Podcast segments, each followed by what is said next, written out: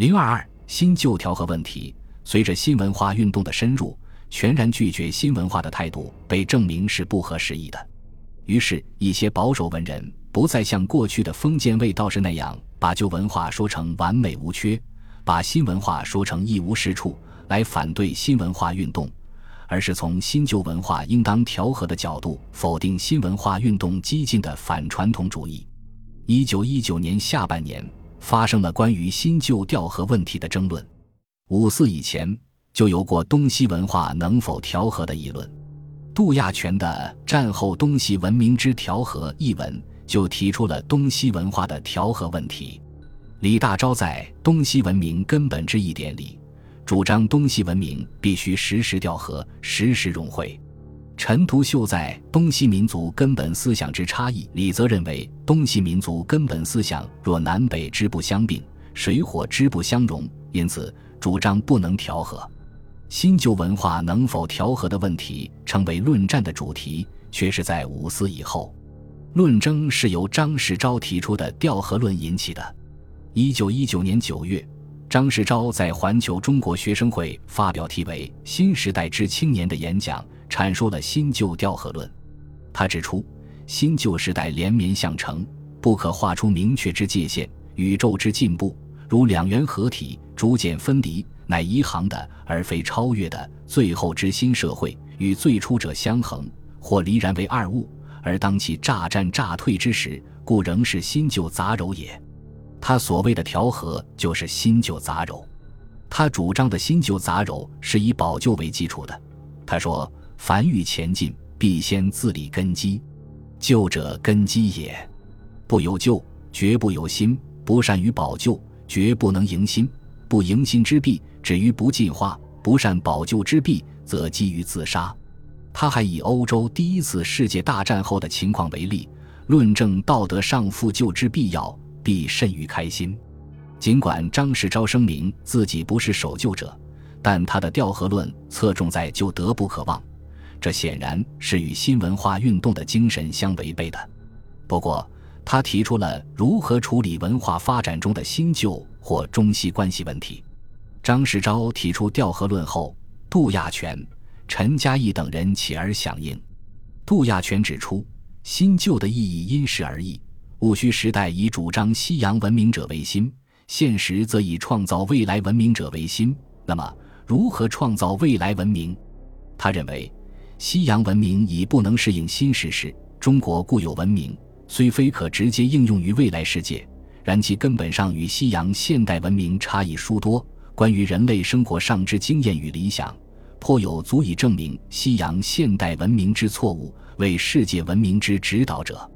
因此，他认为未来文明之创造当是新旧思想之折中，这种调和折中以中国固有文明为指导。把西洋文明融合于吴国固有文明之中，陈嘉译则提出以极精锐之别则力，极深刻之吸收力，融合西方文化之精英，并尽量灌输东方文化之精韵于欧美人士，则所抉择所消化之西方文化之精英，必有与东方文化之精英相接相契者，则虽不及计谋两文化之调和，而自有彼此莫逆而笑相见一堂之一日。于是，世界文化或世界哲学之完成数机可睹。可见，调和论的实质是变相的中体西用论。主张调和者实际上是主张以东方文化融合西方文化，以中国固有文明统整世界之文明。新旧调和论既然是以保旧为基础的，自然遭到了提倡新文化的人们的反对。张东荪的《突变与前变》，答张行严君。蒋梦麟的新旧与调和，何谓新思想？常乃德的东方文明与西方文明等文，体现了西方文化派对调和论的批判。张东荪对调和的概念进行了辨析，指出它与共存、相同两个概念是有区别的。他指出，张世钊所举的新旧杂存现象诚然存在，但那只是共存及两个东西同时存在，这两个虽则同时存在，却不是调和。譬如章太炎与徐世昌同时生存在中国，他们的主张却是相反的，相同也不是调和。譬如说，就道德主张克己，与新道德主张利他是相同的，只要取了新道德便够了，也无所谓调和。蒋梦麟认为，新旧调和是自然的趋势。抱新思想的人渐渐把他的思想扩充起了，抱旧思想的人自然不知不觉地受他的影响，受他的感化。旧生活渐渐自然被新生活征服，旧思想渐渐被新思想感化。这种调和不是人为的，新旧之间是用不着调和派的。他实际上提出了，虽在客观上存在调和的趋势，但在主观上却不应讲调和。常乃德径直强调，中国固有文明很欠完备，非走西方文明的路不可。西方文化派在批驳调和论时，肯定了批判旧文化、提倡新文化的必要，但并没有科学的解释新旧文化的关系。在强调以新代旧时，出现了全盘西化、民族虚无主义的倾向。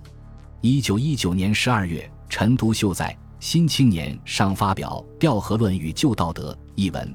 认为新旧杂糅调和作为一种客观的自然现象是存在的，但不能当作主观的故意主张。这种现象是由人类惰性造成的。改新的主张十分，社会惰性当初只能够承认三分，最后自然的结果是五分。若是照调和论者的意见，自始就主张五分，最后自然的结果只有二分五。因此，提倡调和论必然不利于社会进步。他还批驳了物质上应当开心，道德上应当复旧的主张，指出若说道德是旧的好，是中国固有的好，简直是梦话。陈独秀还不能运用唯物史观对新旧调和论进行批判，不时显示出简单化和偏激的毛病。在当时的新文化阵营中，真正高人一筹的是中国最早的马克思主义者李大钊。他于一九一九年十二月和一九二零年一月在《新青年》上发表《物质变动与道德变动》，由经济上解释中国近代思想变动的原因两篇文章，最早运用唯物史观回击了调和论的挑战，并论证了新文化运动发生的历史必然性。针对物质开心、道德复旧的论调，他指出，新道德既是随着生活的状态和社会的要求发生的。就是随着物质的变动而有变动的。那么，物质若是开心，道德亦必跟着开心；物质若是复旧，道德亦必跟着复旧。因为物质与精神原是一体，断无自相矛盾、自相背驰的道理。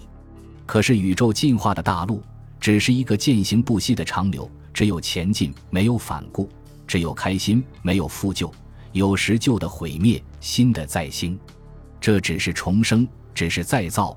也断断不能说是复旧，物质上、道德上均没有复旧的道理，这就从理论上否定了东方文化派提出的将旧道德与新物质、将东方的精神文明与西方的物质文明加以调和的模式，表明唯物史观是批判错误文化思潮的锐利武器。有关调和论问题争论的实质是以旧容新，以东方文化为基础调和西方文化。还是以新代旧，以西方文化改造东方文化。陈独秀、蒋梦麟等也承认调和是客观的自然现象，但反对人们提倡调和，因为当时调和论的主旨在保旧。